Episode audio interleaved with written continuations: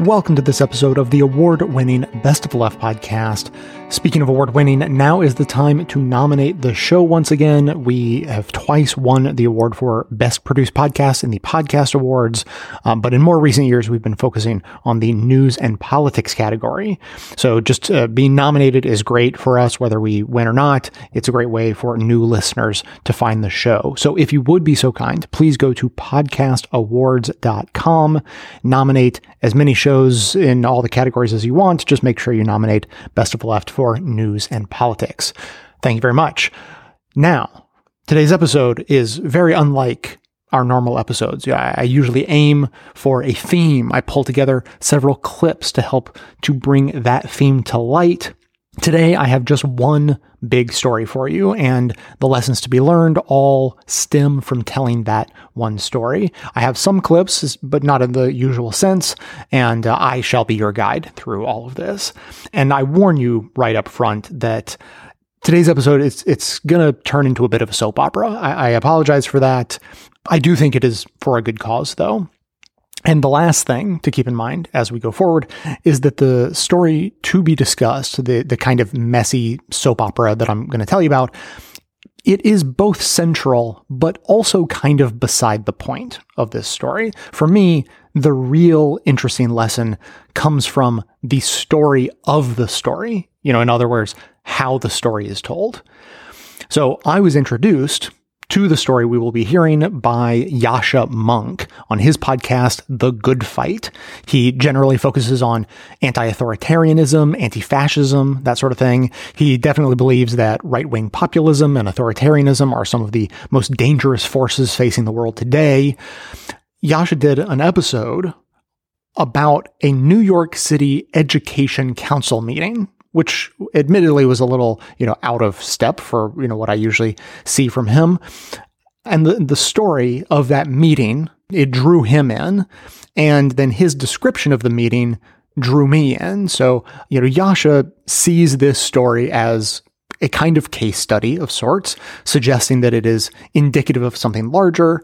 I also see it as a case study, but for me, Yascha himself is actually part of my case study. So we're going to be following along as he introduces the scene first.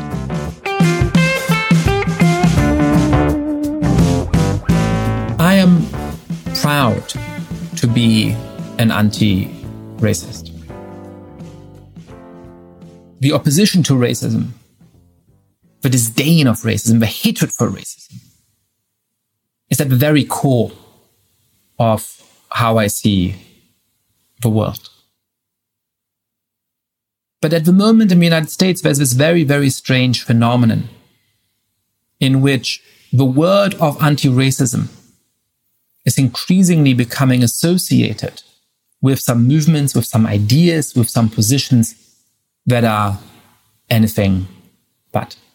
When you read some of the best selling books in this idea space, when you read White Fragility by Robin DiAngelo, or for that matter, How to Be an Anti Racist by Ibram Kendi, the argument in these books is that whites have to recognize that they have deep things in common with each other. They have to come to identify with their whiteness in order to then remedy the historical sins. But this is not a humanism which emphasizes what we have in common across ethnic and religious boundaries.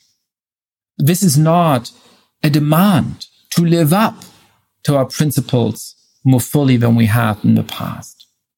It is not the belief that we need to recognize and grapple with the injustices many minority groups are facing today in order to be able to overcome them, in order to be able to have more in common and be more connected with each other. It is ultimately a racialism which sees friendship, relationships, love between ethnic and religious lines as inherently fraught, inherently problematic. So here's what we know so far. We're going to be having a discussion about racism and whether the lessons being taught in two of the most popular books in the country right now, White Fragility by Robin DiAngelo and How to Be an Anti-Racist by Ibram Kendi, are leading people down some misguided paths. I have some thoughts about this, but uh, first, let's hear one more clip from Yascha from a bit later in that same episode. One of the things that strikes me as crazy about this, uh, and I get this strong sense of that when I read White Fragility, and I got this sense in a way from people in the council that, you know, their own lives might be so segregated, especially among the white people who sort of push for this ideology, that they just don't have normal relationships with non-white people. And so they think that every interaction between somebody who's white and somebody who's not white has to be fraught with tension. You know, and DiAngelo in her trainings argues that if a white person interrupts a non-white person, which I think naturally happens in conversation between close friends, that is to perpetrate an act of racism because it is using the whole machinery of white supremacy in order to silence a sort of historically oppressed voice. I mean, if that's what I thought about my friend or my partner, or even my colleague that they are, you know, in such an inferior status to me that every time that, you know, I get excited about what they say and I sort of cut in to sort of add to what they're saying, I'm using the whole machinery of white supremacy to oppress them. I don't treat them as an equal. I don't think of them as an equal. And I certainly can't have a close friendship because friendship by definition, I think requires an element of equality. Okay, so I'm, I'm going to be unpacking this one by one. And I know we're not even to the main story yet, uh, but as I said, the important part is how the story is being told, and so the framing leading up to it is important and needs to be understood. So th- there are a couple of main points, but before I even get to those, a quick side note. I, I don't have time to fully dive into this one. I just want to mention that I think it's a complete straw man argument that he laid out there that s- sort of flattens the vastly different relationships like close friends or partners and colleagues and he tries to sort of make them all fit the same dynamic. Like everyone knows that all of those relationships are very different. A, a, white person interrupting their black spouse or close friend during an excited discussion isn't at all the same as interrupting and speaking over a black colleague. The examples given in White Fragility that he's referring to are, I, I think, entirely focused on the more colleague style interactions. So for him to slip in a scenario of, you know, close friends talking excitedly, it's it's a clear straw man argument that doesn't accurately represent the work that he's criticizing. But to the main points that I want to focus on, in the first clip, Yascha argues that anti-racists, like the writer of White Fragility, suggest that interracial relationships are either inherently flawed or problematic. In the second clip, he suggests that seeing interracial relationships as fraught with tension is akin to there being a sort of superiority inferiority dynamic at play. So the first framing, I think, is way off. Uh, I have read the books that Mounk is referring to, and I didn't come away with any conclusion even remotely like the idea that interracial relationships are inherently flawed though I think I may know why he frames it that way as it sort of plays into the rest of the story about what happened at the Education Council meeting that we will be getting to. The second framing, I think, is a lot closer. Interracial relationships are not inherently flawed or problematic, but yes, they are fraught. Just to be clear on the definition, at least the second definition from, uh, I think, Merriam Webster, fraught, causing or affected by anxiety or stress. So he's used a better word to describe interracial relationships in the second clip, but then suggests that if you acknowledge that tension or address it, then you are dealing with a person as if they are inferior to you. Here is why that is wrong. Power can be at play without there being a question of equality. Here's an example. I have the power to ruin people's day. I can leave my home, and ask the first dozen women that I come across when their due date is. Asking that question would undoubtedly cause a lot of mental stress and anguish to many or most of the women I encounter. I unquestionably have the power to do that, but no one would suggest that me having that power makes those women inferior to me. So similarly, white people have the power to make statements, ask questions, or otherwise act in ways that are casually and usually accidentally racist. And those actions and questions and statements cause real harm to people. But that can happen without calling into question the equality of the people involved. So in, in essence, my takeaway from what Yascha is saying is that one, believing interracial relationships are fraught with tension leads to two, believing that black people are inferior in those relationships, but since three, black people are self-evidently not inferior, therefore, four, we should not consider interracial relationships to be fraught with tension. So it, it's kind of understandable, solid logic otherwise, but the misuse of the idea of inferiority makes the whole thing crumble on its own foundation.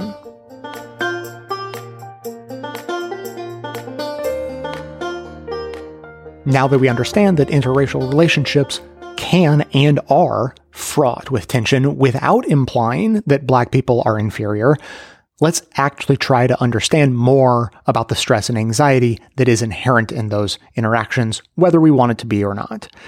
Starting with white people, uh, white people can have stress during these interactions in a couple of different ways. First, sort of the good way, I would say, is they could have a genuine anxiety about saying something racist and causing harm. That they can really not want to do that and be worried about it. And the second source of stress and anxiety could be the fear of being called out or criticized for saying or doing something racist and being made to feel bad. So a lot of people are experiencing that anxiety in America these days. The stress for black people comes in a very different way. It, it's more from being on the receiving end of racist comments. And that happens in a couple of different ways. First, there's just, it's just the direct impact. They have to deal with racist comments, whether they in, are intentional or unintentional. They hear them, they feel them, they experience them. It causes harm on the personal level. It contributes to the broader dynamic of white supremacy that is oppressive and all of that. So that's the direct impact. And then secondly, there's the emotional labor of having to navigate relationship with white people. Because if you wanted to try to explain to a white person, even really calmly and gently, that the comments they made were racially insensitive and harmful, that is usually going to lead to an all out breakdown by those white people. And then just to be clear, there are more nuances that go beyond what I've just said, but I am not qualified to speak to it. And I'm just acknowledging that there are more layers there to be explored. So on the, on the topic of emotional labor, think of a child who doesn't yet understand the concept of rudeness and politeness, much less what things a person could say that actually falls into one category or the other. So kids, as we know, they say a lot of rude stuff. They ask blunt questions. They point out things about other people that the kid finds strange. You know, they're basically an etiquette nightmare. So over time, kids are taught by a combination of their parents and you know they're otherwise socialized through interactions with others to figure out what is okay to say and what is not okay to say. And that is how we end up with a society of adults who mostly don't go around asking if people are pregnant. The problem is that white people are socialized to understand the concept of politeness through a white lens. And so there are some race specific elements of rudeness and politeness that we miss entirely. We don't know they exist. And when we are accidentally rude or accidentally racist the way a child would be because they don't know any better, that manifests itself in accidentally racist ways. And even worse, racism, even if it's accidental and even if we're just talking about the little microaggressions, they cause a lot more harm than rudeness does because by and large, rudeness is often not attached to larger structural oppressive forces, whereas racism always is. What White Fragility, the book, is suggesting is that there is a set of social norms that we all need to learn to help reduce the stress associated with interracial interactions. Just like kids learn social norms so that they can grow up and fit in with society without going around accidentally offending people all the time. But Yascha Mounk's suggestion seems to be that the only way for white and black people to have normal relationships is to just pretend that interracial relationships are not fraught, to assume that there is not or should not be any stress associated with them, and therefore not to bother to learn to navigate those interactions in a way that helps make everyone comfortable. This idea, which is the idea that huge swaths of white people agree with, is that we should ignore our differences, focus on what makes us the same, focus on our shared humanity while ignoring race, which sounds great until you scratch a millimeter below the surface, because race is a massive aspect of our lives that helps fundamentally shape our identities. This is just a slightly more modern rehash of saying, I don't see color.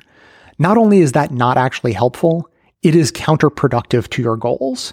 To pretend to not see color is to fail to see or acknowledge a major part of a person and to discount the impact of that skin color on how that person experiences the world. So how, how would you expect to form a close relationship with a person whose identity and life experience you prefer to ignore? Then on top of that, you expect that black people should just give everyone else the benefit of the doubt. And if anything accidentally racist is said, then it should be understood as unintentional. Uh, it's more important, this argument goes, to focus on the intention of the person speaking. But intentions are far, far less important than white people desperately wish for them to be. If white people had their way, intentions would be the only thing that mattered. So that even if all of our best intentions were to craft policy that led to radically disparate outcomes, which they have, by the way, there would be no one to blame. Because, hey, we had good intentions, so you can't blame us. But let's actually look at what this does to the fraught nature of interracial relationships just quick recap. Uh, white people feel stress because they may worry about being racist and not wanting to cause harm, or they can worry about being called racist and feeling bad. Black people feel the actual direct impact of racist comments, and they have to manage the emotions of white people, usually by choosing to not confront us about our harmful comments and actions. The suggested solution to this dynamic by racially illiterate white people is that we should all just focus on what makes us the same. Therefore, white people shouldn't worry about learning what types of things they may say or do that would be seen as racist. Don't worry about the racial implications of interrupting and talking over a black person because your intention is all that matters. So if you're interrupting because you're just so comfortable with the person and excited to interject, as Yascha was saying, then that's perfectly fine because you don't have to think about it any further. You can leave it up to the black person to decide on their own on a case by case basis whether you were just super comfortable with them and excited to join in or whether you were just super comfortable with your whiteness, which gives you the implicit permission to speak whenever you want when you decided to speak over them. So the black person gets to continue to do what they have always done. They absorb the direct impact of the comments and actions they experience, and they have to manage the emotions of white people by usually not confronting us about what we say or do. So what a surprise. The method preferred by white people is the one where we don't have to do anything extra, and black people get to do all of our emotional labor for us. One last note, though, on, on the topic of Yascha's strawman argument. Before moving on, Yascha claims that anti racists like Robin DiAngelo, who wrote White Fragility, want us to treat all interracial relationships like tentative interactions fraught with racist danger at every turn, and that this is what will prevent us from ever forming genuine relationships across the color line. The suggestion that's actually made by Robin DiAngelo in White Fragility is that gaining racial literacy will help white people avoid accidental racism among acquaintances and know how to deal with it when it inevitably happens with the express purpose of helping us form better, more comfortable interracial relationships that can lead to genuine friendships. The first is like suggesting that if you ever want to form a, a close relationship with a person, then you should skip past polite, socially appropriate pleasantries and treat a person like they're already your best friend right from the start, which would make you seem sort of disturbed. The second is suggesting that healthy relationships can only form when there is a mutual willingness to manage the emotional labor of a relationship.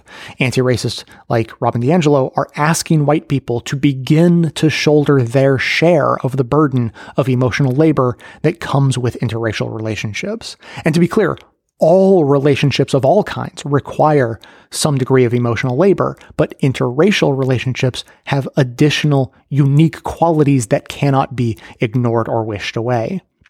People who think that they're anti-racist, almost exclusively white people like Yascha Mounk, think that the best way forward is to pretend that there is no unique emotional labor involved with interracial relationships but that only serves to perpetuate the power structure of the status quo the way it is and continue to add to the emotional labor of black people. And if you've ever wondered why black people are tired of talking to white people about racism, this is why. White people are exhausting because we're always demanding that other people manage our emotions for us, to affirm to us that we are good people, to recognize that our intentions were good and to forgive us for any unintentional harm that we cause along the way. Because if you don't, we will cry. We will get defensive. We will get angry and oftentimes ultimately insist that we are the real victims. In other words, we will make the cost of confronting us so high that a black person will make the rational decision to take the path of least resistance by remaining silent, continuing to carry the burden of managing our feelings for us, because confronting us about our accidental racism can be downright harrowing. Better yet, though, here is an actual black woman who has words on the subject. Quote, White people can be exhausting it's work to be the only person of color in an organization bearing the weight of all your white coworkers' questions about blackness. It's work to always be hyper visible because of your skin, easily identified as being present or absent, but for your needs to be completely invisible to those around you. It's work to do the emotional labor of pointing out problematic racist thinking, policies, actions, and statements while desperately trying to avoid bitterness and cynicism.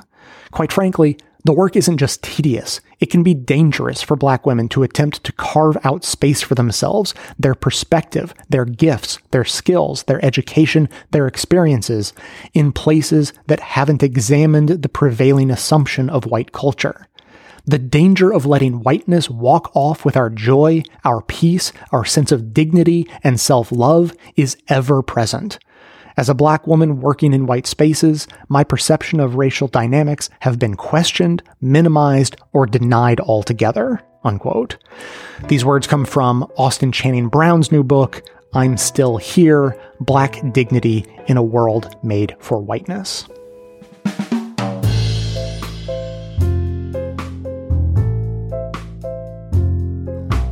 Now, I just need to take a moment to thank Burrow for sponsoring today's episode.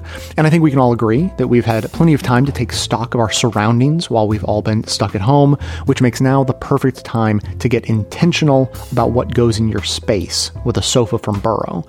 And Burrow is a modern furniture company who basically decided to just do everything right, right from the beginning. So they're so so their sofas are affordable, of course, but they don't skimp on quality and include cool features like built-in USB charging ports and durable fabric that's naturally scratch and stain resistant. Plus, everything can be shipped directly to your door, for free by the way, and by standard delivery even, instead of big men with back support braces. And since their sofas come in pieces, in boxes, that means they're modular, so you can add or remove seats as needed. And not to worry, assembly and breakdown takes only minutes and requires zero tools. So imagine that for the next time you need to move. Plus, there are over 23,000 ways to customize your perfect sofa, from fabric color and leg finish to armrest style and length. And of course, they have everything you need for your space, like rugs, coffee tables, armchairs, ottomans, and brand new solid wood wall shelves to match. And if the free one week shipping and zero interest financing isn't enticing enough, go to burrow.com slash best to get $75 off your purchase. That's B-U-R-R-O-W dot com slash best for $75 off.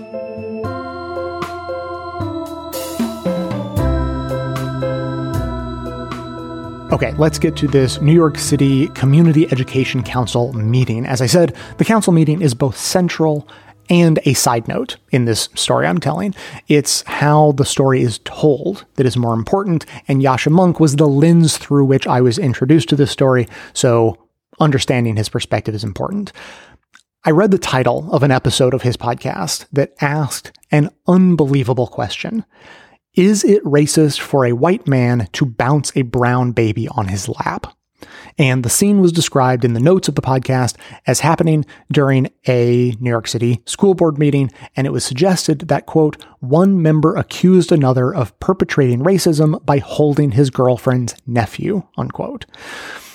Yascha introduces this scene with all of the context I just gave you and responded to, and he is pointing out uh, what he saw as deep flaws in books like White Fragility, which help shed light, he believes, on the scene that he wants to uh, talk about. So, continuing his commentary, here's how Yascha Mounk introduces the scene.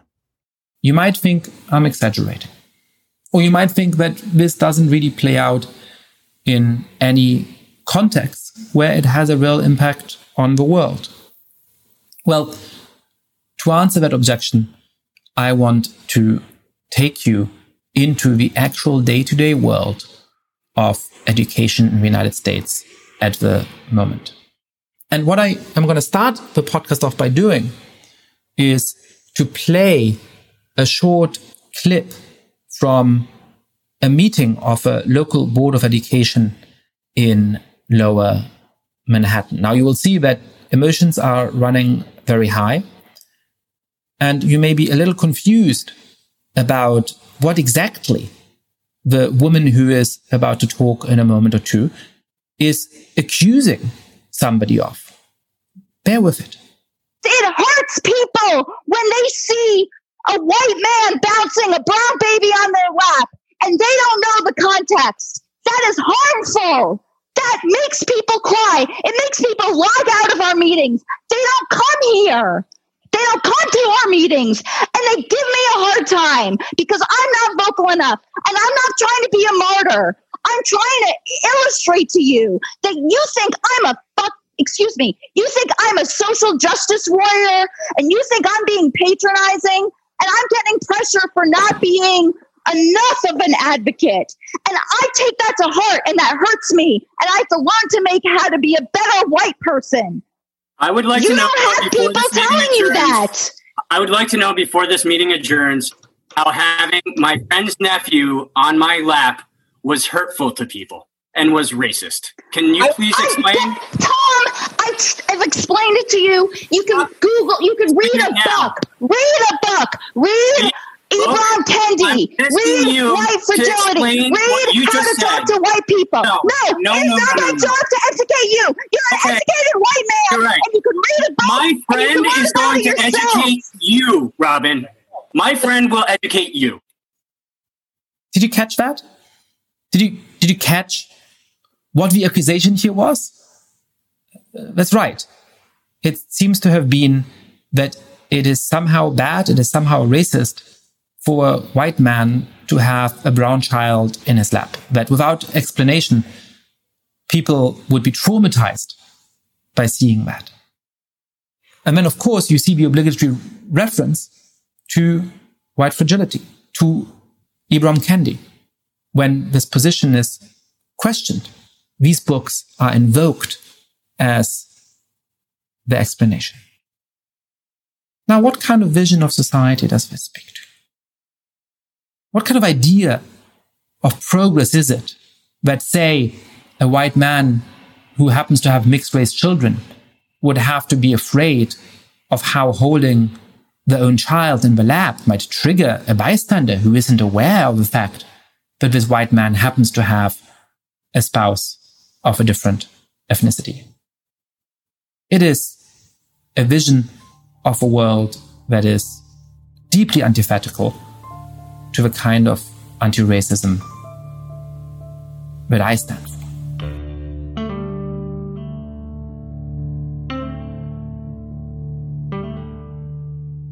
So I may have had some problems with Yascha's interpretation of concepts discussed in White Fragility, but I must say, that is pretty damning audio. On its face, what that woman, her name is Robin, is saying sounds entirely unbelievable. I cannot think of a scenario in which holding a brown child on a lap could be called racist. I have no idea why she would think that reading White Fragility or How to Be an Anti-Racist by Ibram Kendi would help support her position.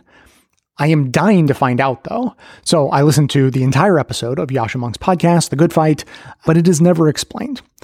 There is never context given that could explain Robin's internal reasoning, even if it is horribly flawed. I, I assume there must be some reasoning that she has for herself. Instead, Yascha has a conversation with another member of the Education Council, a Latino man who had spoken out passionately during this meeting to call out council members for being blinded by their privilege and their whiteness and attempting to move forward on policies ostensibly intended to be helpful to school kids of color, but going about it all the wrong way, he argues. That's a whole other conversation. It's an interesting and an important one, but I'm, i have to set it aside for the time being. So the whole episode goes by and there is no explanation about the brown baby incident, which is why I'm listening in the first place. But as I said, I'm, I'm dying to find out. So I have to go and find out for myself by watching the entire meeting on YouTube. Something that, by the way, Yascha Mounk also claims to have done. So let's figure out together what happened uh, as we hear a bit of this meeting. Just quick reminder this is where it's going to turn into a soap opera. I don't like that that is the case. That is not why I'm talking about it.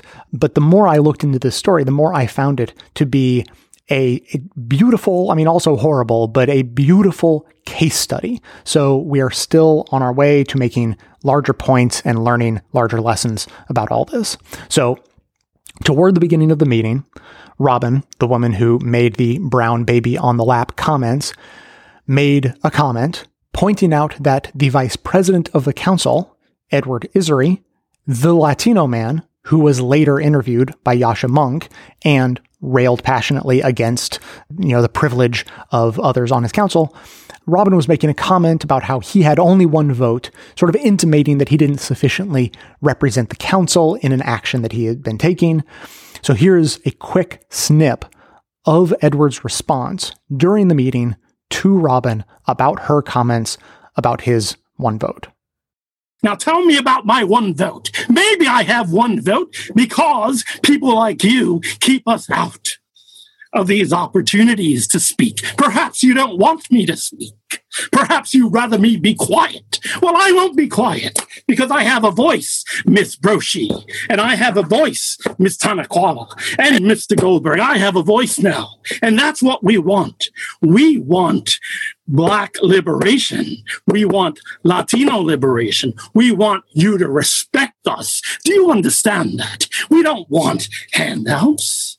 We don't want to be said, oh, come to Clinton, come to Beacon with my child because you're inferior and perhaps some of your intelligence, some of our intelligence can rub off on you. But I see through this nonsense and I see through this racism and I understand it. And I am going to vote no when I see all of these nonsensical uh, diversity positions that lack substance, that lack, that, that are really cosmetic in nature cosmetic diversity. That's what you're looking for. You're not looking for true change. You're not looking to really educate all of the people of this district. You're comfortable in your capitalist, unbridled capitalist world. You don't want to teach Latinos and blacks fractions and decimals and how not to get ensnared in these uh, in these mortgages where, where they're uh, adjustable rate and so you don't want to teach them that because that's how you remain comfortable.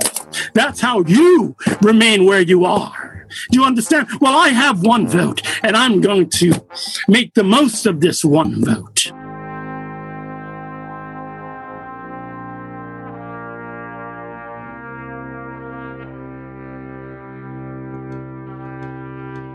So that was quite a speech. Passionate. He's obviously angry. He's emotional. He's calling out privilege, which is almost always a good thing. And it was that fiery speech that made Yascha Mounk want to interview Edward, which is what he did. So Edward was just addressing Robin, and Robin is going to respond. And based on what we know about Robin so far, who is apparently a privileged white woman from New York, who we heard make some odd comments about a brown baby on a white lap being racist. Now that she is being directly challenged about her privilege, what I would say is that it is a really safe bet that we are headed for a classic Darvo. Darvo. It is a really important phenomenon. I want everyone to be aware of it.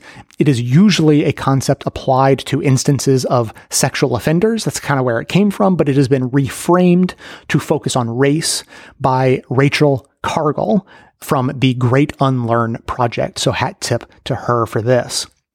So here, here's a basic definition of DARVO. It stands for deny, attack, and reverse victim and offender. So the perpetrator or offender may deny the behavior, attack the individual doing the confronting, and reverse the roles of victim and offender such that the perpetrator assumes the victim role and turns the true victim or the whistleblower into an alleged offender. This occurs, for instance, when an actually guilty perpetrator assumes the role of falsely accused and attacks the accuser's credibility and blames the accuser of being the perpetrator of a false accusation. So you may recognize that as a, a, pattern that comes up a lot when people are accused of racist actions or abusing their privilege or things like that. So it's a safe bet. That's what's about to happen. So let's see what Robin has for us in response to Edward. Edward, actually, Eric, can I please jump in and I'd like to give I, no, no, no, no. I want to. I want to say something because I was we... called out by name multiple uh, times. That's fine. And I want to admit I made a mistake. I want to admit I'm Edward. I want to apologize to you. Edward, are you going to give me a space to apologize? Would you like me to I want to. Just to interject, there's a lot of crosstalk going on there. So uh, note that Edward is cross talking as Robin begins to speak. He is still angry, obviously, and he's reminding her, quote, you called me out by name. I have one vote. Would you like me to leave? And my interpretation of this, just my interpretation, is that Edward is fully prepared for the backlash that he knows is coming. He knows this white woman feels attacked, and he is preemptively not going to let her get away with attacking back. And then this happens. Would you and like me to leave? I want to acknowledge that you're calling a- out the one vote was an example of You're white privilege, and it was an example of trying to silence the legitimacy of your space on this council. Well, that was a mistake. and, and I am, I am apologizing. Edward, I am apologizing, and you don't have to accept my apology. And I and there's work. Everyone has work to do, and I have work to do.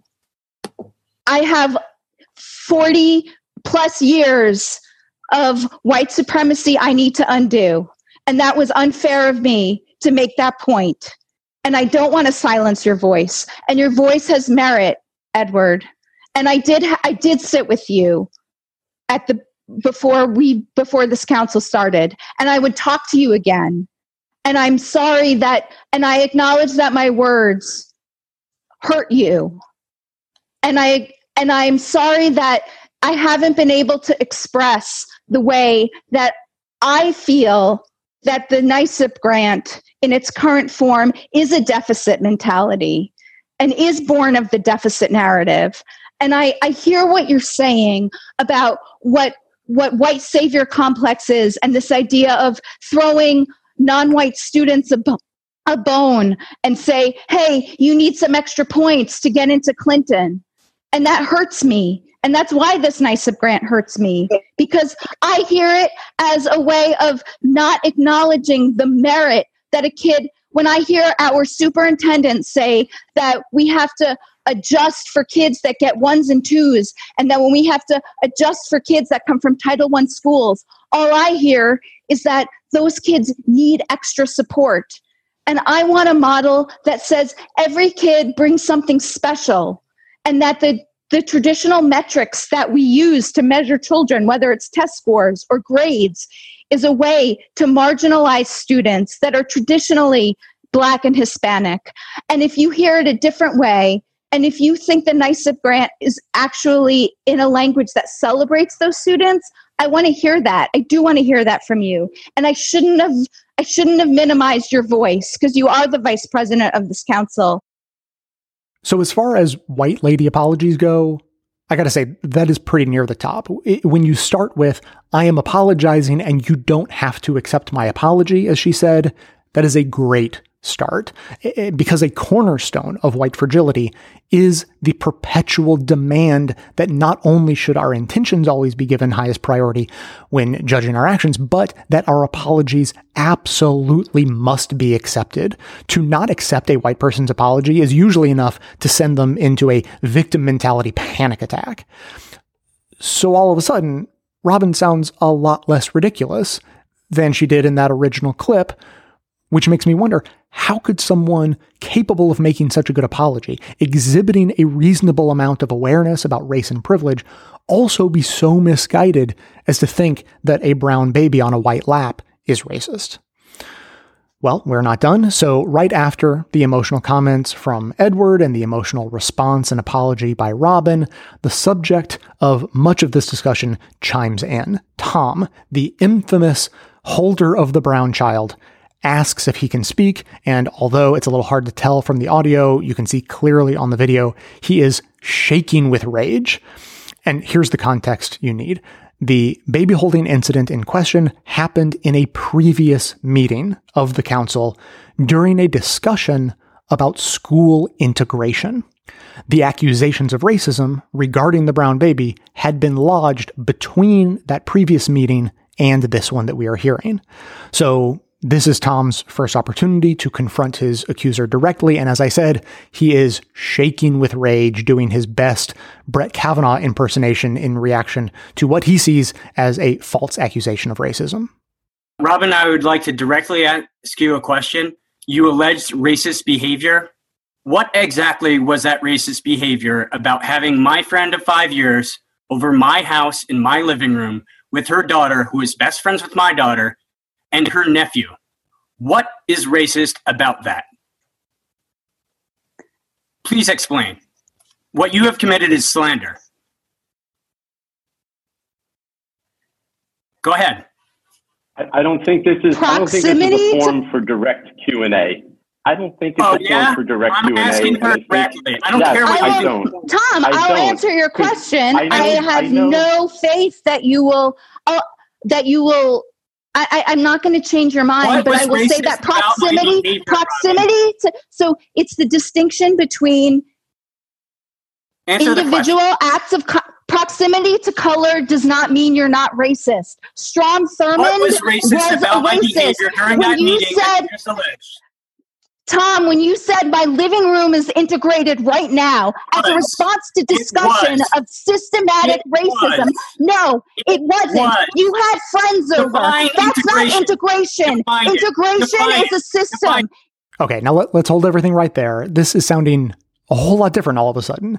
Uh, now the accusation is during a discussion about school integration, Tom referred to the child on his lap and the friend visiting his home, both of whom are black, and said, My apartment is integrated right now. And he doesn't deny it. It's clear. You know, his only response is to reiterate multiple times that it was. It was.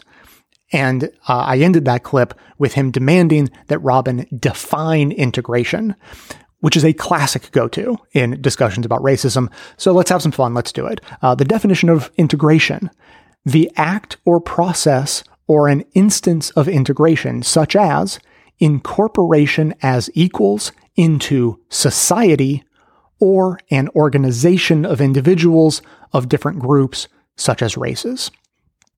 So, too bad for Tom, even by his own demand for a dictionary definition. I don't think that his living room qualifies as either society or an organization, whereas school integration fits that bill perfectly. So, you know, maybe he was joking, maybe he wasn't. He claims he wasn't, but either way, it wasn't correct nor clever.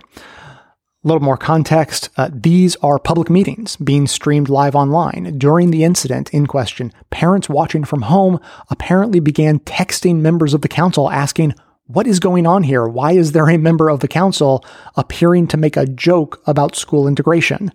And some parents even began to log off from the meeting.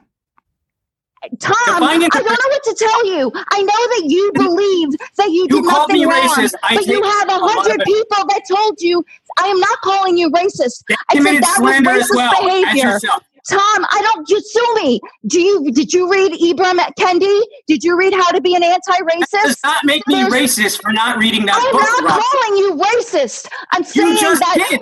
point no, I'm saying that was racist behavior. We are all capable of racist behavior. I am capable of racist behavior. I owned up to it in this meeting right now when I apologize to Edward for minimizing his one vote all white people, all people are capable of racist behavior. And we should apologize when we okay. offend people of color, when they get upset, when they say this is a harmful space, when they log out of a meeting immediately because they see white people exhibiting their power over people of color. So I, I, it's not my job to convince you. If you don't even read a book about white fragility or Ibram Kendi, I can't sit here in a working business meeting and educate you about the distinction between interpersonal okay. racism and systemic you, I racism. Have no right to speak. I got it. I got it. Tom, she did not say you have no right to speak. You asked her a question and she answered it. And I just want to pause here, partially to break up the yelling, uh, but also just to put a pin in that last exchange right there. Uh, we're going to come back to that. I would love to end there, but there's just one more piece that's missing and a little more context. In addition to sending a few text messages, around 100 parents co signed a letter that was written to the council president asking that this incident of council racism be dealt with by the council.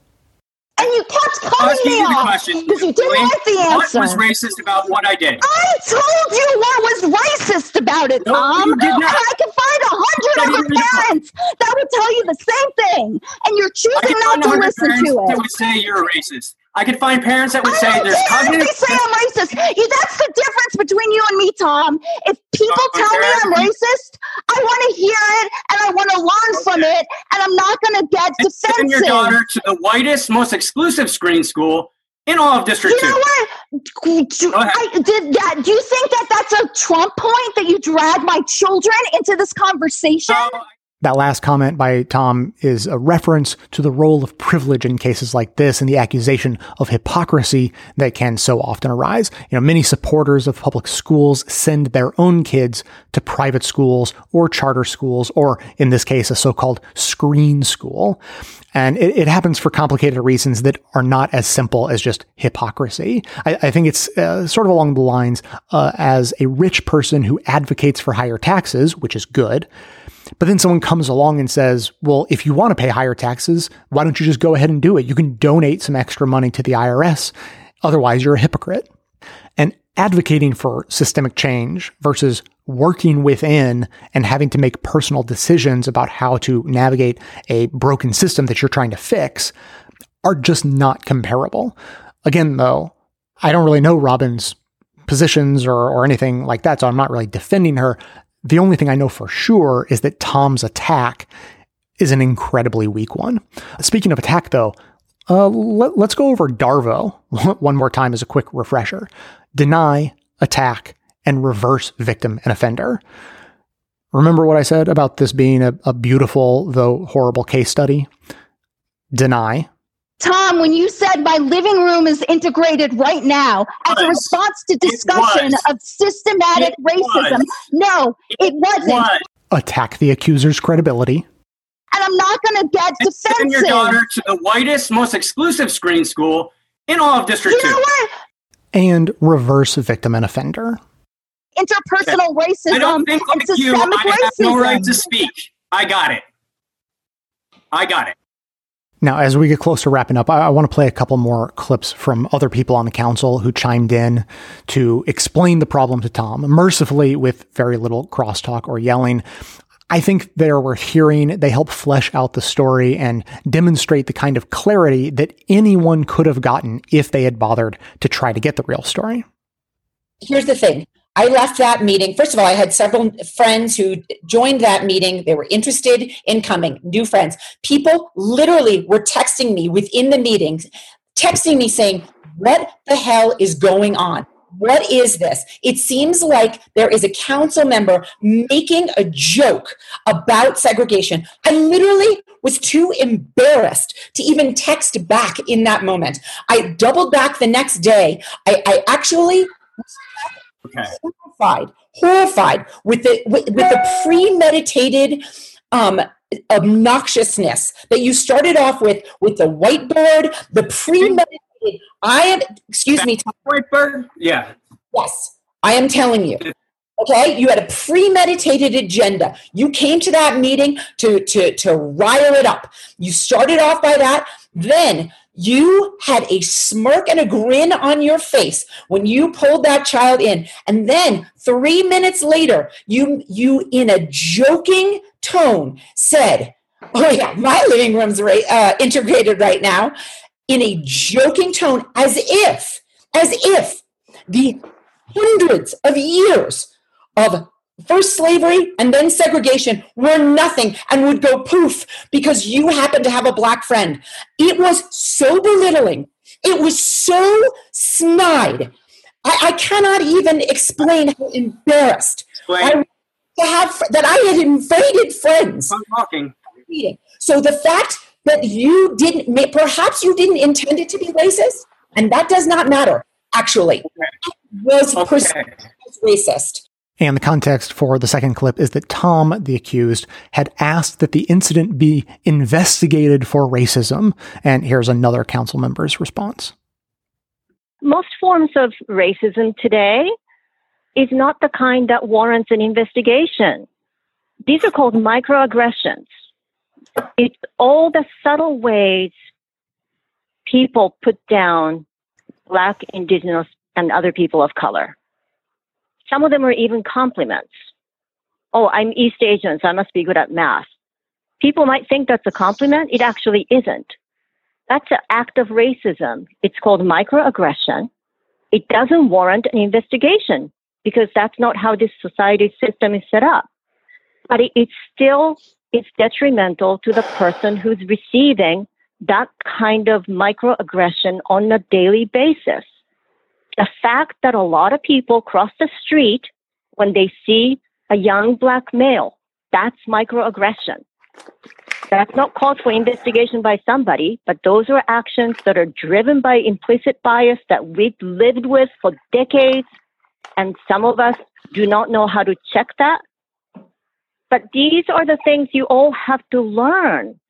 It's not about having an investigation, it's about being curious being open minded and being having the desire to understand why our system is the way it is and what it is that we as individuals are doing about it.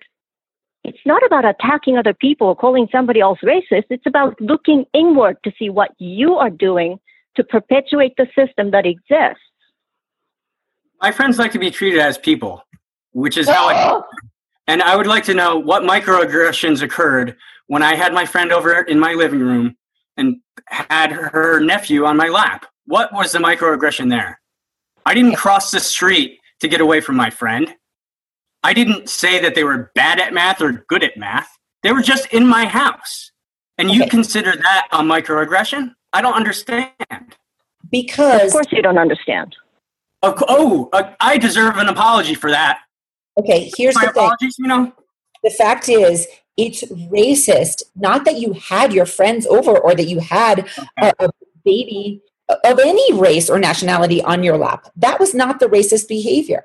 The racist, the racist behavior was making light of segregation of, of, of segregation and likening an integrated living room to having black friends over having black friends in your living room has is not integration.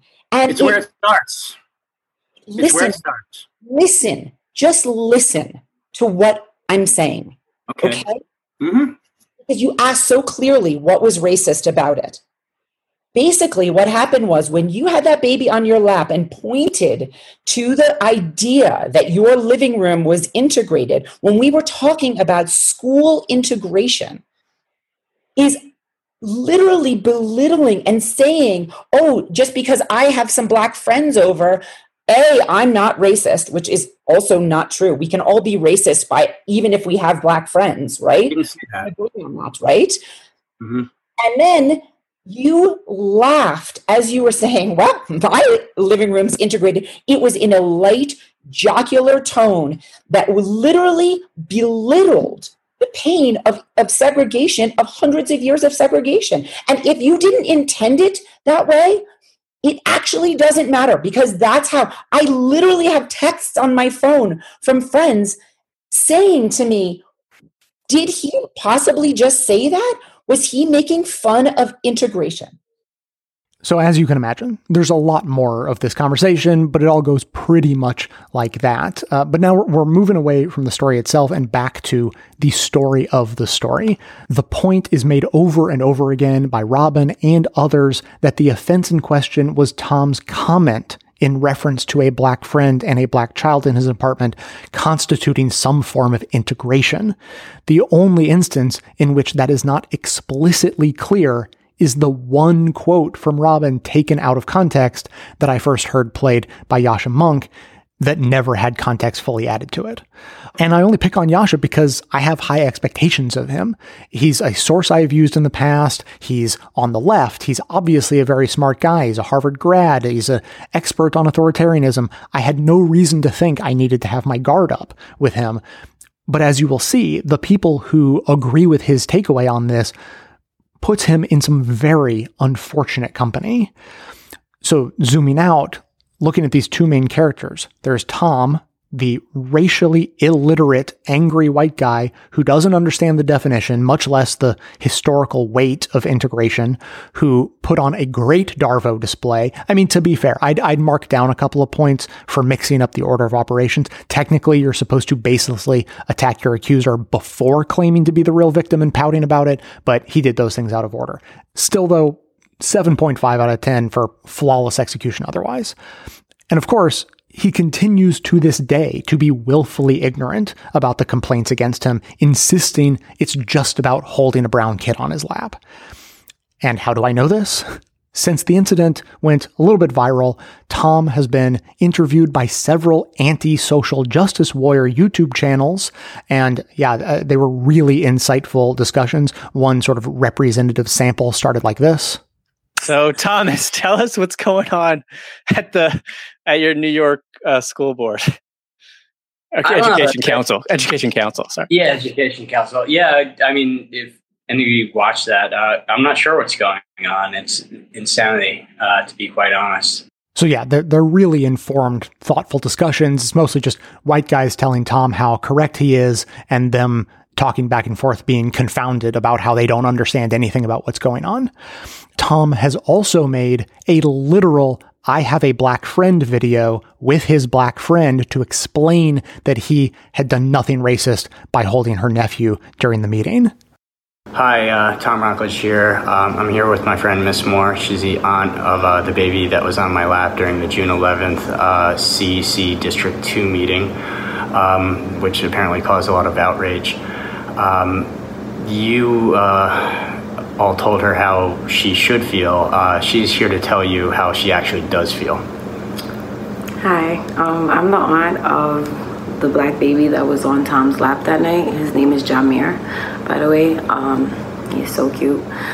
Uh, I feel like if you guys were in the living room with us that night, you wouldn't know that nothing wrong happened. And um, I don't think there's anything wrong that went on, on that night, but the fact that middle aged white women are telling me how to feel. And I'm a strong black woman, I'm a strong black young mother.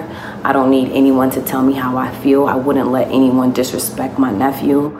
And I know you think I, I, must be almost done. I am not done.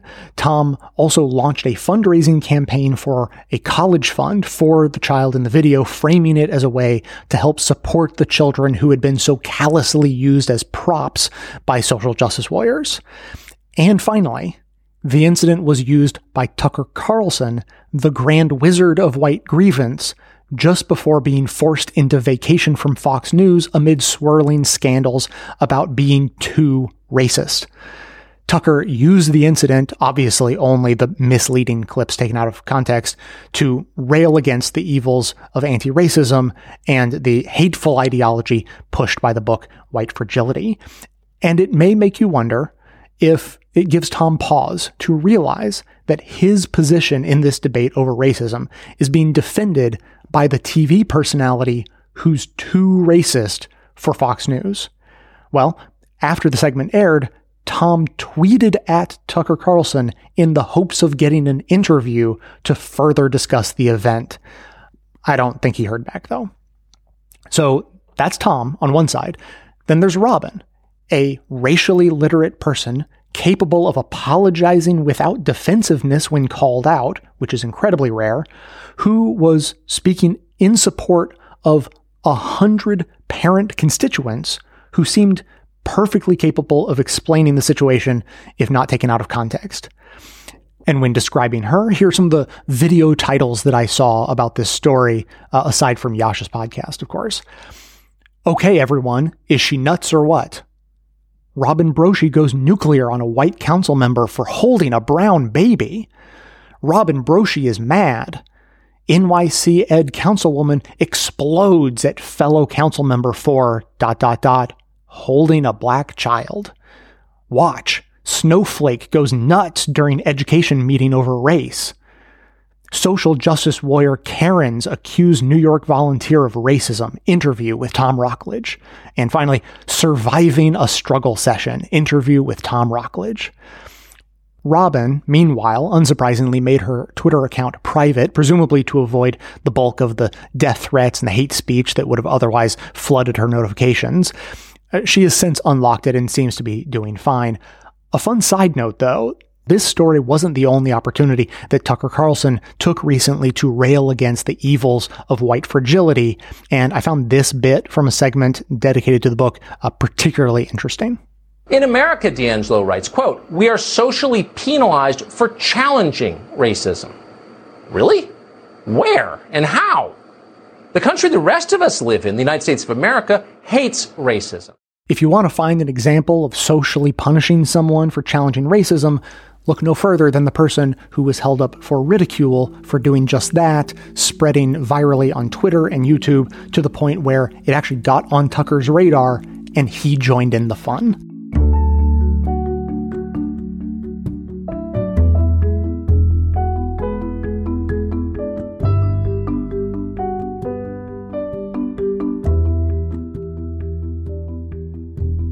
So let's recap this case study and see some of the ways that white privilege was upheld, not just in the story, but in the telling of the story. One storyteller, Yascha Mounk, seemed to misunderstand some pretty easy basics about race relations, arguing that, in essence, the best way to have healthy interracial relationships is to ignore racism, which works about as well as trying to make friends by ignoring social norms that define the difference between rudeness and politeness. Not that accidental racism is akin to rudeness in terms of severity and harm, but the dynamics can be similar. He then argues that to deal with racism rather than to ignore it will inevitably lead to, ironically, racism, as evidenced by a story of a woman calling out racism over a brown baby on a white man's lap. The only problem being that the story was decontextualized so much as to make it unrecognizable from reality. And frankly, it was just about as bad as a prosecutor hiding exculpatory evidence before going to trial. And let's look at the dynamics of how the story was handled. You know, e- even though many people were highly emotional and angry at that meeting, the men's anger was reacted to very differently. Yascha Mounk invited Edward Isserey on his show to be interviewed specifically because of his angry tirade at Robin Broshi and many of the other members of the council. The tirade that Robin immediately, eloquently, and apologetically responded to. Also, Tom Wrocklage demanding to know what was racist about his actions. And again, you should really see the video. He is shaking with rage, uh, but his anger is essentially never questioned. With all of that anger flying around, only Robin is called out in headlines for going nuclear, going nuts, exploding, being nuts, and being mad.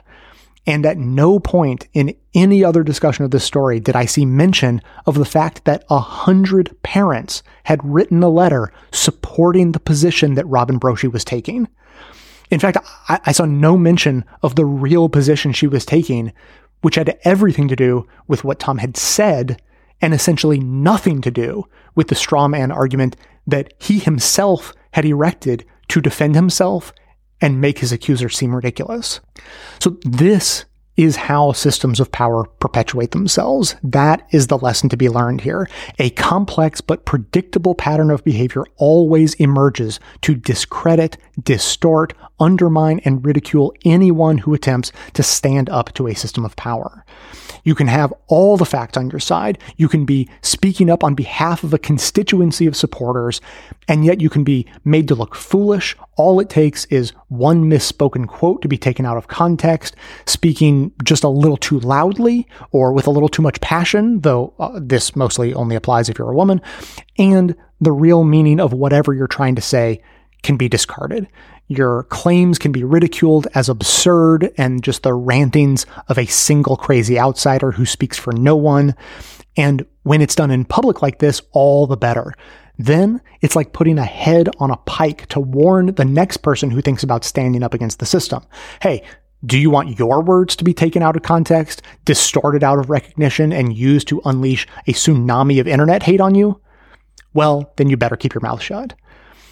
And the demand of the average person coming across this story to dig deeper to get to the truth is just too much to ask. Most people won't take the time, so they quickly move on, but maybe not before leaving a comment to say, yeah, that lady's a crazy bitch, and coming away with a vague idea that, well, maybe those anti-racists aren't as smart as all those book sales suggest. And so humanity hums along, maintaining its patterns and power structures, thinking to itself that the status quo must be pretty okay, because after all, if it weren't, someone would point it out, and we'd all work to fix it, right?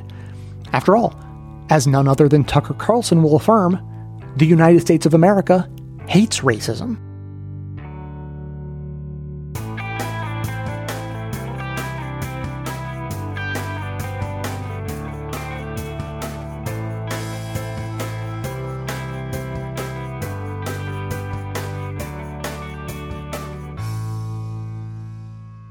Thanks for listening, everyone. Don't forget to nominate the show at podcastawards.com. And if you'd like to leave a comment or question to be played on the show, you can leave us a voice memo by email or record a message at 202 999 3991.